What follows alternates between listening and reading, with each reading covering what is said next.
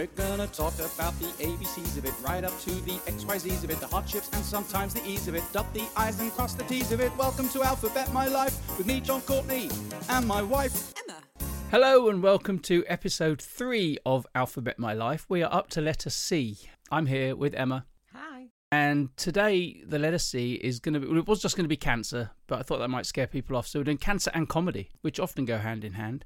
Um, it's certainly how I dealt with a lot of it anyway. So, um, to cut a long story short, to give you a bit of background, if you don't know, um, one in two of us will go through cancer in our lifetimes. That's the new statistic. It used to be one in three. I remember that scared the hell out of me when I was younger, convinced it I was going to be one in the three. And then I don't know when it came down to one in two. Um, so I was one of those two um, during my Britain's Got Talent uh, experience it all kind of coincided, which we mentioned a bit in episode two when we talked about Britain's Got Talent. I think the main reason I want to I want to talk about it is because that was the best thing that I did What was the best thing you did? talking about it. Okay.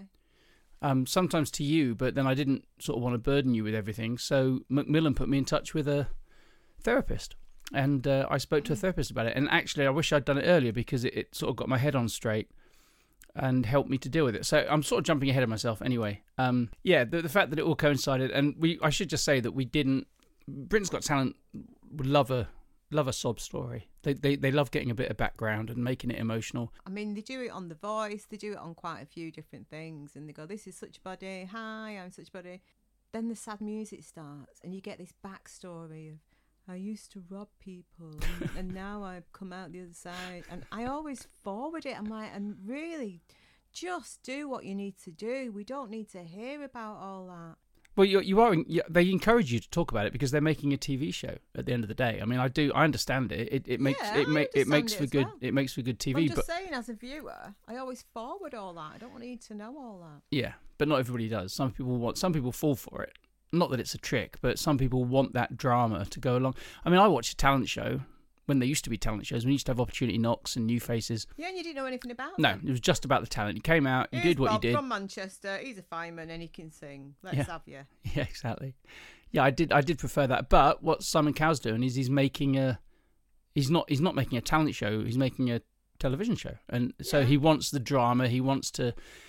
And I get that, and I knew that going into it. And but I was also determined. Um, I was uh, for my audition. We didn't know anything about the um the mole. I just knew I had this mole, and uh, I should have got it checked out because it did all three things that they say. Any one of these things is a warning sign. If a mole suddenly appears out of nowhere, if it's a dark color, I'm sorry, I keep seeing a little furry mole with big feet. sorry. excellent, and that's why it's cancer and comedy. Yeah, good. if, if a little mole suddenly appears in your garden, My mum had a mole in the kitchen once. She did. the cat brought it and they're really small. I remember the first time I saw a mole, a, a garden mole. I, I was amazed how small they are because they leave these oh, huge Oh, mounds of earth, Aren't they? Yeah. and yet they're little. T- they've got these huge paddly feet. And anyway, I didn't discover. I didn't discover a small garden mole on my head. I discovered this small skin blemish appeared. Um, so yeah, if it suddenly appears, if it's darker in color or or different colors, or it's a weird shape, any of those three things, uh, any one of those three things, you should get it checked out. And this mole suddenly appeared. It was a dark color and it was a weird shape, and I ignored it. Oh. Yeah, I, I ignored it. Um, I remember I was working on a cruise ship Well, at the you time. You did ignore it, but you, you just didn't. You, you weren't ignoring it because you were catching it and you were worried about it. It's just you didn't get a chance to get to the doctors. You were working away. No, no, no, no. I can't use that excuse. There's no excuse. I mean, this my you know I don't believe in regret, but when it appeared, and because I shaved my head, you know, every other day, or whatever, so I, I noticed it as soon as it was there, and then as you say, I, I nicked it a couple of times when I was shaving, and I made it bleed. And I should have. There's no excuse. I mean, every time I saw it, I was like, "Oh, I must get that checked out." And it was just a phone call. Our doctors are pretty good. They would have got me in, especially with stuff like that. Um, and it was also pre-COVID because I know that once that all hit, less people were going and getting checked out. And there's all kinds of horrible statistics, um, like breast cancer cases were down over forty percent during COVID. And you know, your first reaction is yay, but not yay because the reason they were down is because less people were going and getting checked out because they thought COVID was more important and doctors were overworked with that, so they shouldn't go and get lumps and moles checked out. So, but I've got I haven't got that excuse because this was January 2020. Um, no, I just put it off, and yeah, I Oh, wa- I was working away. Those numbers make me shiver. 2020. 2020. It, it was such a weird time. Yeah, good and bad. So yeah. Anyway, I, I, want this. I want this episode to sort of be a lesson to people as well. If you're listening to this and you have a new mole or a lump or anything you're concerned about, just call your doctor. Um, you know, for what a 20 minute, half an hour consult, not consultation, but trip there, chat to them, leave. It's worth it. And if I'd have just gone as soon as this was noticed, they'd probably cut it out, and that would have been the end of it. But I didn't. That was in January, and then fair enough. I did the audition at the end of January, um, and then things kind of went a bit crazy because although it wasn't broadcast until April, obviously the uh, the golden buzzer happened and, and it all got a bit crazy. But still, every time I shaved my head, I was like, oh, I must call my doctor. That's my dog scraping at the door. Actually, sorry, we're gonna have to let them in because they're gonna keep scratching at the door, and you're gonna hear it on the on the podcast. Hang on a sec.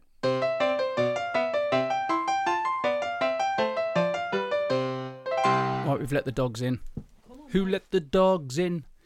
Um, you, you, you. We have. Thanks for finishing that.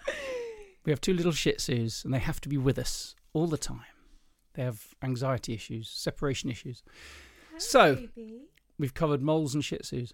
So yeah, that was. um I didn't go to the doctors, and then BGT took off. And but when I finally went, it was I think June or July, and uh, by then, COVID had happened, and I had been broadcast, and it was all it all sort of coincided. The mole they they first they first saw the mole, and they said we don't like the look of that. Uh, we're going to remove it, and that happened quite quick, even though it was still COVID. Um, well, COVID had just begun really. It was around June time. Um, and they said we're going to cut it out, and I think it was was was within a couple of weeks. They referred me to a dermatologist specialist. Went in, local anaesthetic, and they cut the mole out.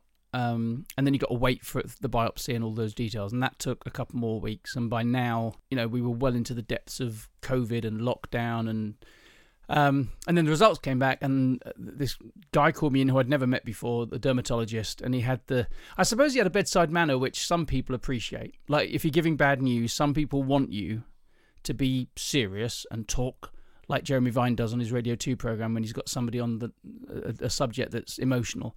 He he puts his sort of sad, caring voice on it. It sounds so fake. And this guy called me and he said, uh, Jonathan, I have to tell you.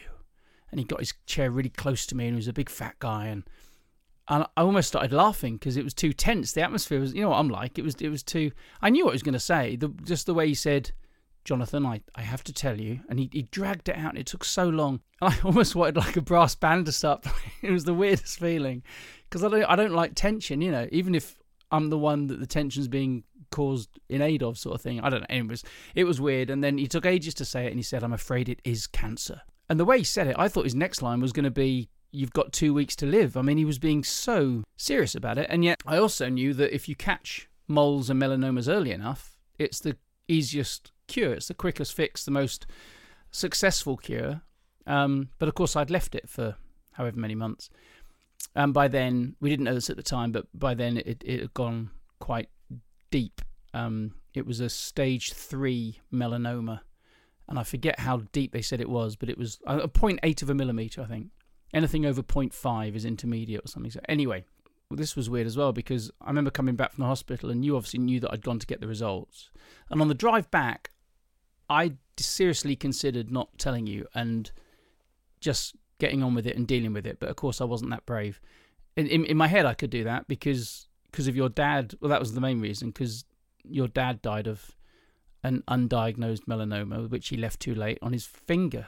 Um, so stupid, isn't Yeah, it? And just that was misdiagnosed by his doctor.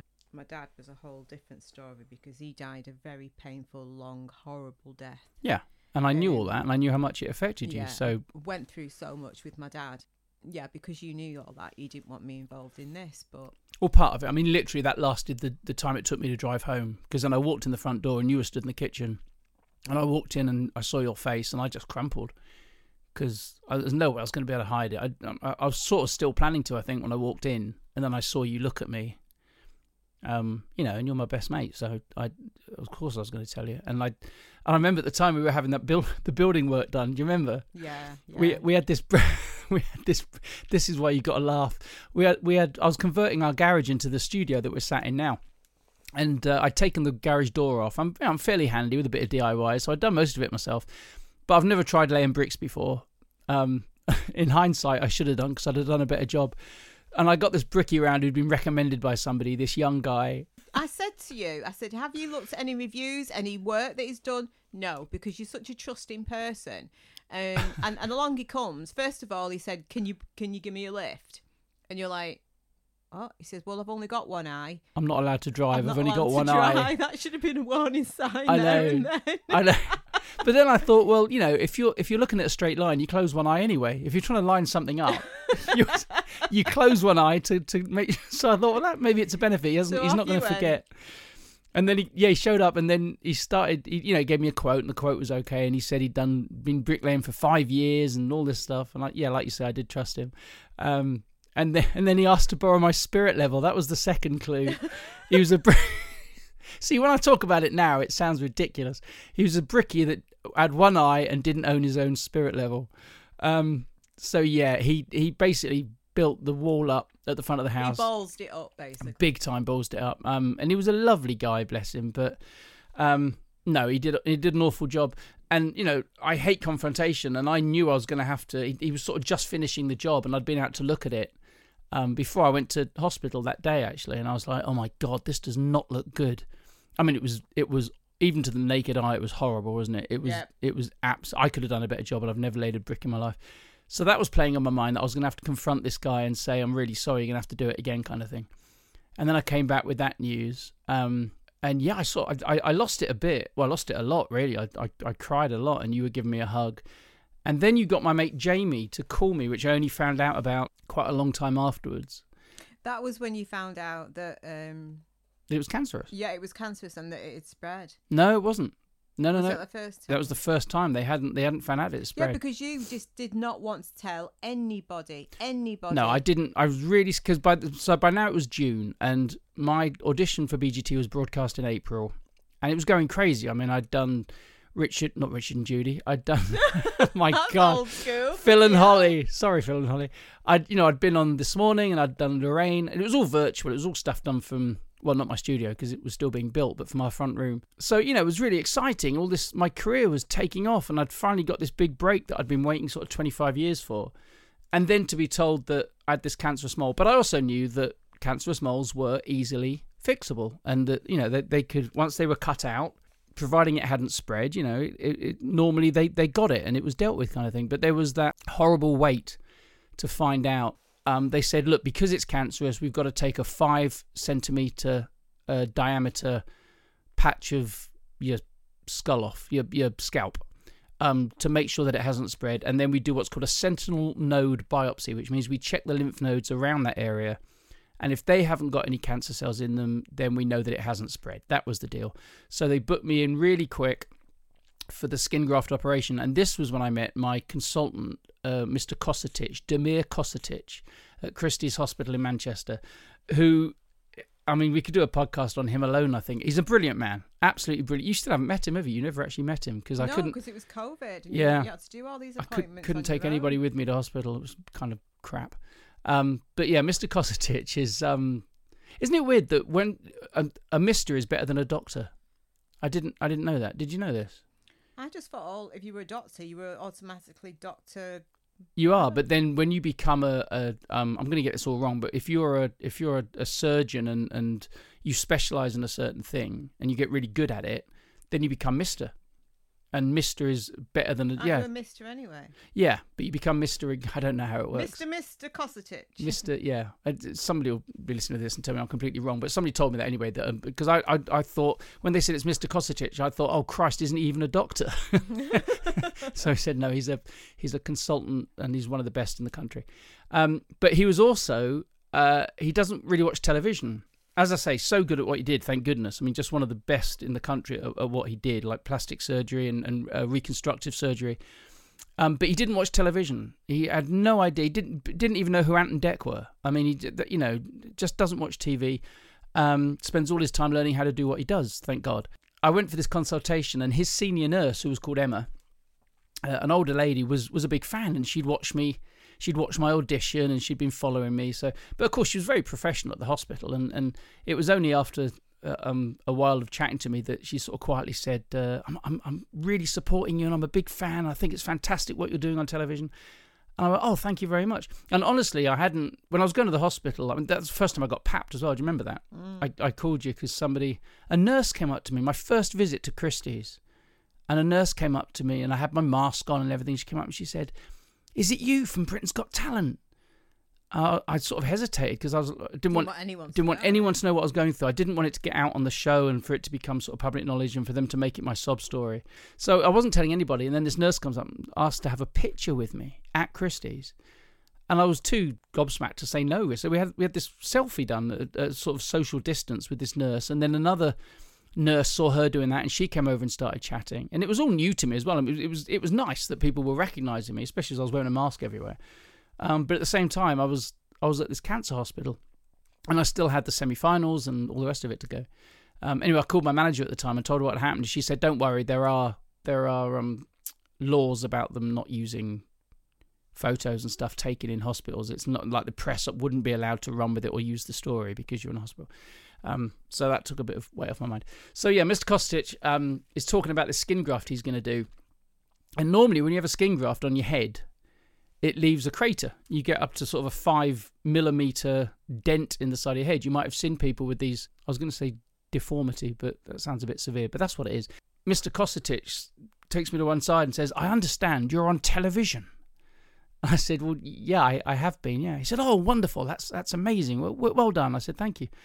But in his head, just being on television means you're famous. meant I was hugely famous. Meant I was going to be on television for the rest of my life. In his head, I was as famous as you know anybody, Ricky Gervais or Ant and Dec or anybody. And I'd only been on once at this point. We hadn't even done the semi-finals. So I was sort of like just laughing because you know. And then he said, "Yes, my my my nurse told me." He said, "Well, presumably, if you're on television all the time, you don't want a big dent in your head." And I remember thinking, well, even if I wasn't on television, I, I don't think I'd want a big dent in my head. Thank you very much. But he said, look, I've been offered this trial skin graft, which is an artificial skin graft, because normally they take skin off your leg. Um, a very thin slice of skin. Oh, it's making me shiver talking about it. A very thin slice of skin. You love all this stuff, don't you? Yeah, well, I love watching it more. Oh, you watch all the hospital. I can't watch it. People being cut open on TV. So normally they take the skin graft off your, off your leg. And Mr. Kostic said, uh, "I've been offered this free, uh, this um trial skin graft, which is normally quite expensive, but I think you'd be the person to trial it on, seeing as you're on television." So it, it was my first celebrity blag. It was the first thing that I got but, because but you didn't blag. I didn't blag You it. It just just got offered to me. And uh, and thank goodness he did because it's amazing. I mean, it's you can't you can see the scar, but you, it doesn't There's hasn't no dented dent, my head. really, Yeah. is So 24th, I was told it's a melanoma, and on the 26th, the semi-finals were broadcast. So that was crazy. It, amazing how it coincided all at the same time. So when that was broadcast, obviously I'm doing press again, and I'm, you know, I'm getting offers for work, and I've just been told that that I've that it's that it's cancerous. So Oh, Yeah. still to this day, when you did that interview for um, BBC West, yeah, BBC, BBC, yeah, West, and you were sat there in your lounge, and it was an um like a a Zoom mm. live show, wasn't it? And you Yeah. were there on the screen on the news, and they said, "So, how's your health?" And you you're like a deer in heaven. I know it really like, it freaked me out. what? Why are they asking about my health? Like they knew. Well, they probably did. This this is part of that stuff I was saying about they're not allowed to. If I'd have told them, then obviously they'd have got an yeah, exclusive. Yeah, yeah. But so they obviously knew something. Somebody had leaked to them that I was seen at a cancer hospital or something was going on, but they weren't allowed to break the story because it was cancer and it was a hospital. But they were really pushing you, weren't they? yeah, yeah, and it really freaked me out because I, I said, "Oh, I'm fine, thanks," and then the the I can't remember the guy's name. Um, he said, "You know, because we, we understand you haven't you haven't been well." And I remember just saying, "Oh no, I've, I'm, I had COVID," is what I said, wasn't it? 'Cause I, Yeah, yeah, I, yeah. I did have COVID, or I had COVID, and I was getting over that. Yeah, they were. Oh, that was the other thing. That's why you had the operation done late because you kept getting bloody COVID, yeah, and they couldn't operate on you. it got delayed and delayed. God, I'd forgotten forgotten most of this stuff actually. So Yeah, you were booked in for the op, and then you got COVID, and then you couldn't do it because they had to test you the day before, and blah blah blah. yeah, it's Um, really strict at the hospital because it's cancer hospital. Yeah. It was it, they had zero cases of COVID within the hospital, and they wanted to keep it that way. Understandably. And then you got it again, Yeah, I did twi- yeah, it's pretty horrible.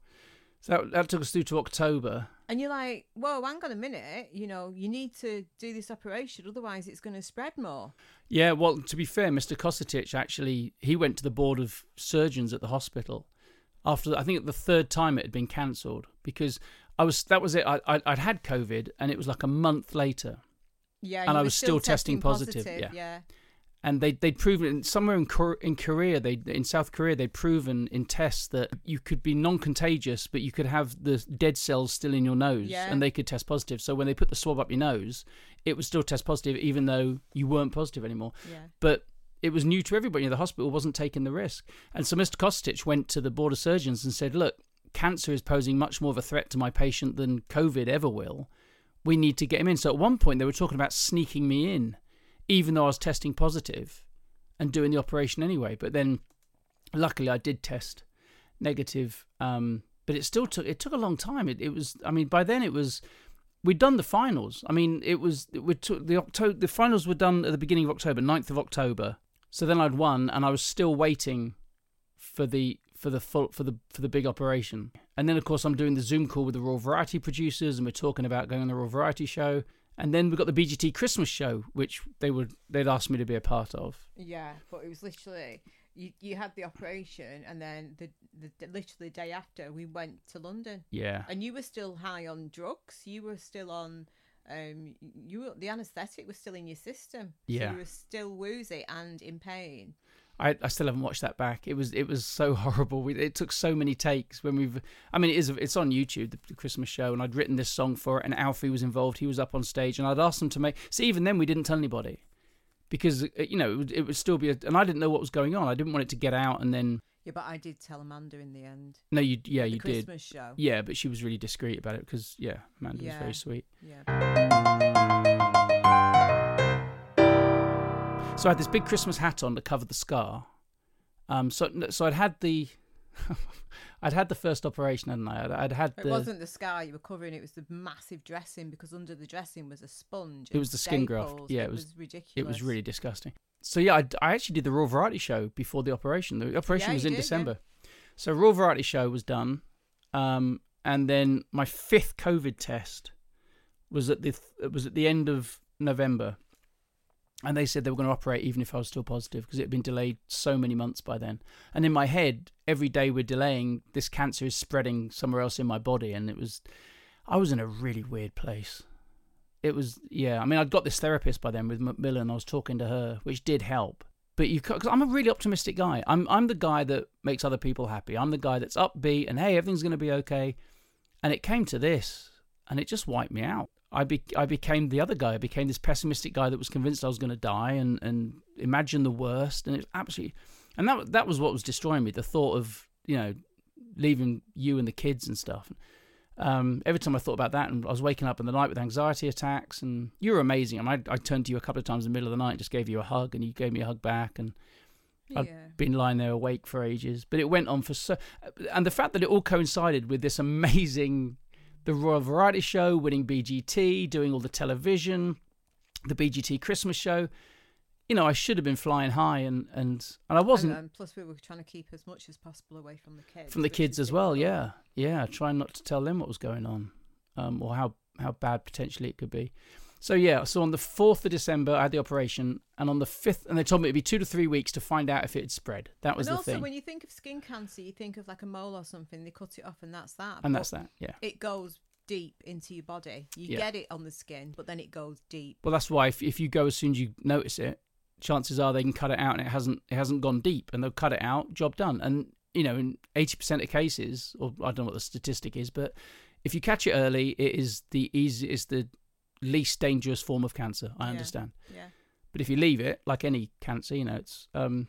So yeah, fourth of December had the operation. The fifth of December went to record the Christmas show with this big Christmas hat on, and it took so many takes because I was Ah, Woozy you and- off, you were you were off it's your head. horrible.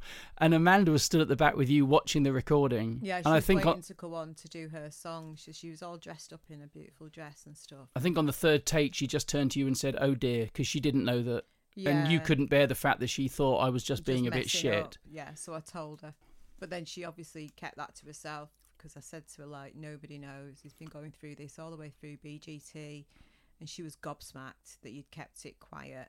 Yeah, she didn't tell anybody. Although at the end of at the end of the recording, so David Walliams stood up in the middle of the recording when I went wrong for like the second or third time, and gave me this little pep talk because they didn't know. They just thought I was being nervous or just being a bit crap. So David stood up at the, judge's desk and gave me this lovely pep talk about how much they all loved me and all supported me and they were all there for me. And I felt, well, I felt a lot of things, but I felt emotional because, you know, I, I hate the thought that they that they were thinking I was just being a bit shit. So once I once I'd recorded it and we'd sort of got it, I mean, I wasn't happy with it, but they said no, it's fine. You know, we can we can edit it. And I, oh God, I hated it.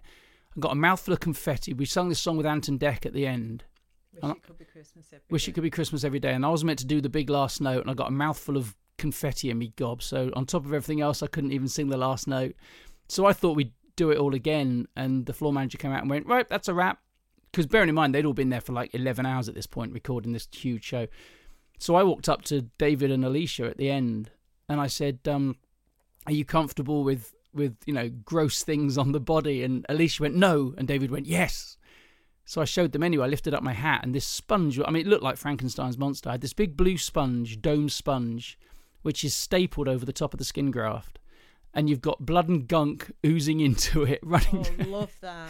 Oh, you you used to change the dressing for me. I changed the dressing, but before I change, I'm like, I'd, I'd take the dressing Oh, off. don't- and no, no, be, no. It'd be gunky. Yeah, no, let's not go into. And then it. I'd It's- touch it No, no, stop it, Oh, because it's lots of people aren't. No, In fact, if anybody'd like a video footage of me changing the dressing Oh God, we have got that. squeezing the gunk, uh, Oh, it was so just let me know. I'll so send it you. David was kind of. I just had to tell them. You know, I, I sort of said I wasn't just being shit. I said I had an operation yesterday, and I showed them this my scalp, and then it was like three weeks after the operation, and basically we were waiting to be told if they'd found any cancer cells in the lymph nodes, which means it might have spread. And it was just before Christmas on the 22nd of December. And actually, we phoned them in the morning, and they said, "Oh, the results are in, but nobody's looked at them." Do you remember? Yeah. I went, okay, do you think somebody could possibly have a look and just call me back? Because it's been three weeks. And they called back in the afternoon, just as you walked in the house. You'd been out somewhere. And my phone rang as you walked in the front door. And I knew it was them and I answered it. And we came into the studio and they told me, and my legs, they said it was fine. They said it hasn't spread. We haven't found it in your lymph nodes. You're okay. And it had just been a year, really. I mean, literally January to December. Found them all in January. That was your false results, though, wasn't it? But yeah, um, I sobbed like I've never sobbed before. Um, you just gave me a hug and held me. And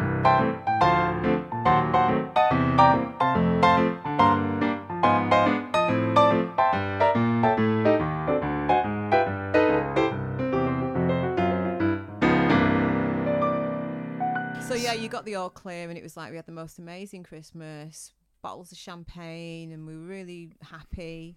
yeah, I actually Um, started to enjoy everything that had happened, and and because obviously you know I was doing a lot of shows, and I mean it's still virtual. I was doing all the shows I was doing in, in my newly built studio once they'd re- rebuilt the brick wall. Yeah, amazing Christmas, and then February, beginning of February. Um, I'm sat here in the studio and I'm leaning on my neck, playing the piano with one hand, trying to write a tune for something, and I found a lump in my neck.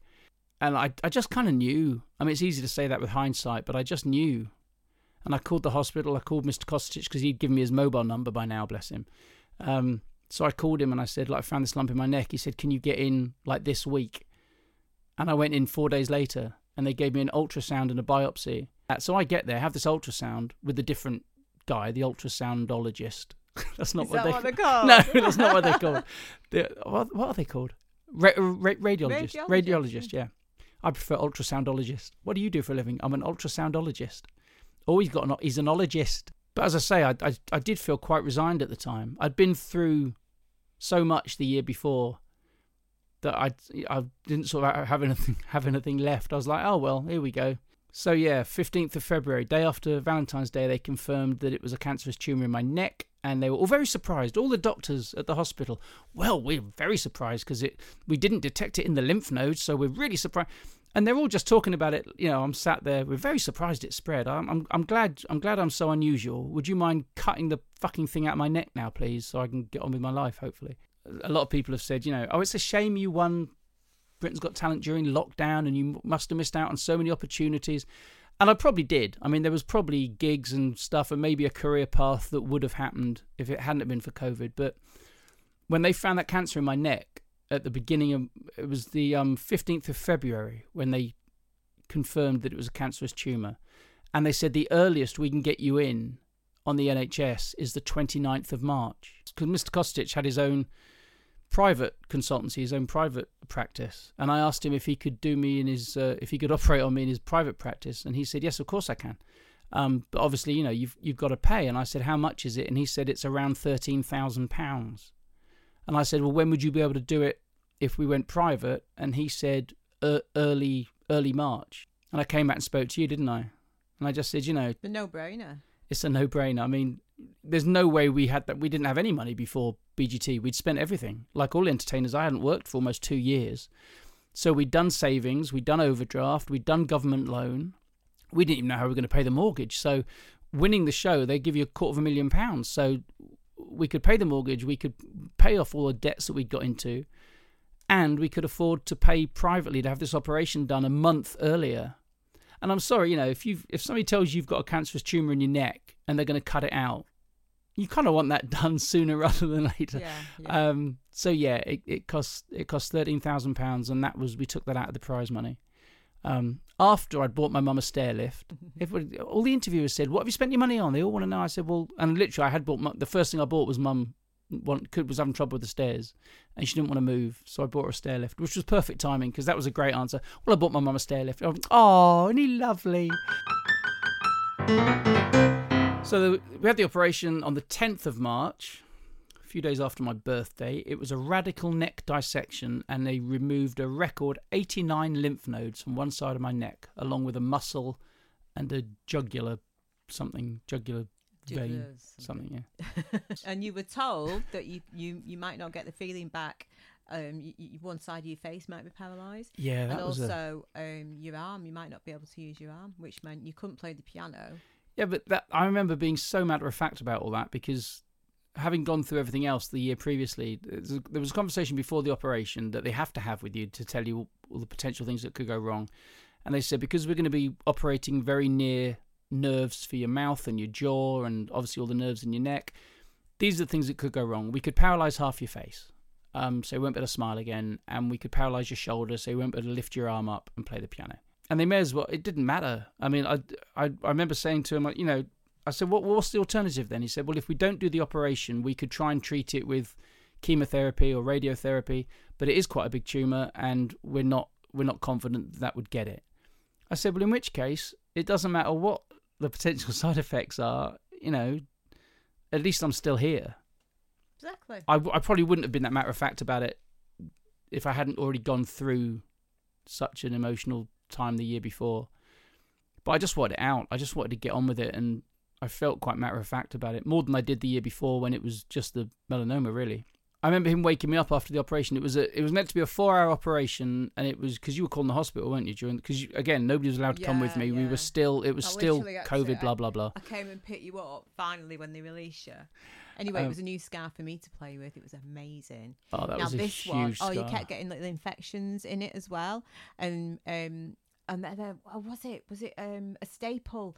And they pulled the staple out that they'd left inside Oh. you, in your neck. That was amazing. Listen to your voice. You get so excited about that sort of shit. Oh, it was brilliant.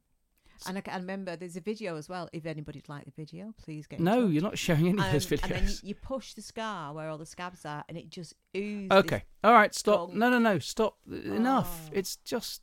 I've got a really cool scar on my neck now, but I remember. Do you- not just a scar, babe. You've got half your neck missing. yeah, I've gone down a collar. I've gone down two collar sizes, which is. I, I, I, I saw a few people after the you know once it was starting to heal up. People going like, "God, you look really good, Jon." I was like, "Well, I do on one side because I've got this jawline back because oh, they and that, oh, the weight you lost when you had cancer as well. Yeah, When you were like, it's the cancer. it's the diet." cancer diet. People didn't know how to react to that, but it was the way I dealt with it. Oh, cancer and comedy. I mean, I you know you've got to laugh about it.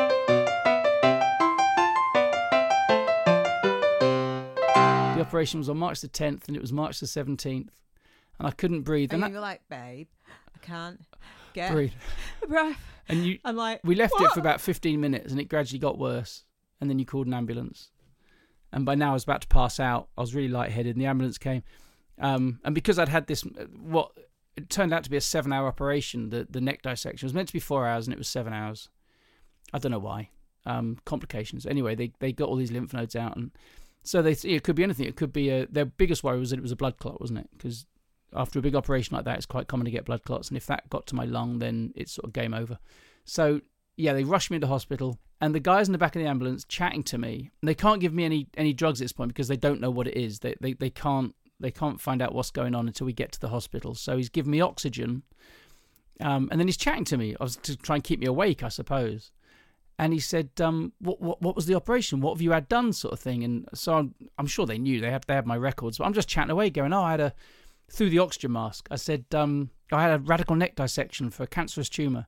I said, but uh, I, I had to go private because we got it done quicker, and so by now we get we get to the hospital and they wheel me in, and they put me in sort of the the A and E area, whatever. I'm in a private room that's got curtains around it, and as I get wheeled in, there's a guy on the bed next to me, and this woman's leaning over him, and there's a wheelchair next to the bed, and I'm really lightheaded at this point. I mean, I'm I'm close to passing out, but because I haven't had a full breath for almost an hour at this point. It's just short breaths, you know, so I'm hyperventilating slightly. All of a sudden, this nurse picks this patient up, slings him over her shoulder, and throws him into the wheelchair from, from her shoulder and wheels him out. And my eyes went as big as dinner plates, and the, the guys the guys still stood there from from the from the ambulance, and I I managed to sort of say, "What the fuck?" And he looked at me and said, "What?" And I, I told him what I'd just seen, and he said that was a that was a CPR dummy. It was it wasn't it wasn't a real person, it was a dummy. And I started laughing through the oxygen mask and then he said, "Welcome to the NHS. You're not private anymore." Because I had this image of this patient being thrown into this into this wheel. Oh, I've never laughed, and it was horrible because I couldn't breathe. But then I was laughing so hard. Was she the same one who was asking for a picture when you was yeah nearly about to pass that out? was that was that did make it into the tour show. Yeah, she kept saying, "Oh my God, you won Britain's Got Talent," and I, um, and she's asking me questions about Simon and Ant and Dec and Amanda and who's your favourite judge and what was it like winning and what did you feel like when you got the golden buzzer. And literally, I'm trying to talk, but I can't speak. I've I've got no breath, and I sort of I just kept giving a thumbs up, and I said, "I'm I'm happy to answer all your questions." as soon as you find out why I can't breathe. It turned out I'd got an infection in my lung, and my lung had partially collapsed, and they had to give me antibiotics for my lung infection. That's, that's all it was. It wasn't a, it wasn't a blood clot, thank God, but it was just another thing. And then I started immunotherapy. I had a year's course of immunotherapy. Basically, the, they give you body scans, full body scans, um, and that can pick up any tumors or nasty lumps that are five millimeters or bigger, but it won't pick up anything under five millimeters. So that's the immunotherapy. That they hope that that will take care of any little bastard cancer cells that might be swimming around. And swim? uh, moving, swimming, dunking, grinding, whatever cancer cells do, little bastards, grinding, clawing, slithering. Um, so yeah, the immunotherapy. If there were any little ones, they think they got them all because the touchwood, because the um, that's plastic. Um, the immunotherapy, I had a year's course of immunotherapy, which out of all the treatments, immunotherapy is the mildest. Um, and the only side effect is that I now have asthma, which is a very rare side effect according to the uh, immunotherapyologist. he said, uh, he said, yeah, it's ra- it's rare, but you know, it, it is possible. So I now have asthma, and I've got asthma inhalers, and I wheeze a lot. Um, but that's fine. I can handle that. Um, and so it was a it was a two year journey. Let's use the word journey, shall we? That coincided with Britain's Got Talent, and I've come out the other side. And I've just got to say, the NHS is absolutely, in my case, absolutely amazing. I mean, yes, I went private with the operation, but then even my consultant said you don't want to go private with immunotherapy. I think it's twenty five thousand pounds a session, and I was going to need twelve sessions. So you're talking what three hundred thousand pounds. So we would have been we would have been skint again. Um, so they did the operation on the NHS on the uh, private, and then they put me back on the NHS for the immunotherapy, and they were incredible. I mean, the follow ups, the checkups. I've I have a scan every six months now for the next ten years. They keep an eye on me, which is incredible, really. And now we're at the other side of it. And I've written songs about it. I wrote a show about it called Against the Odds, which I took to Edinburgh. I wrote a book about it, which isn't out at the moment, but hopefully it will be. The book's going to be called Against the Odds as well. And it's basically everything we told you just now spread out over 60,000 words. in more in more detail. I mean, this is going to take editing as it is. Is this the pictures of the gunk and the scars. in there's no there's a couple of pictures, yeah. Yeah, some pictures in the book if you want to see the gunk and scars. It's pretty gross.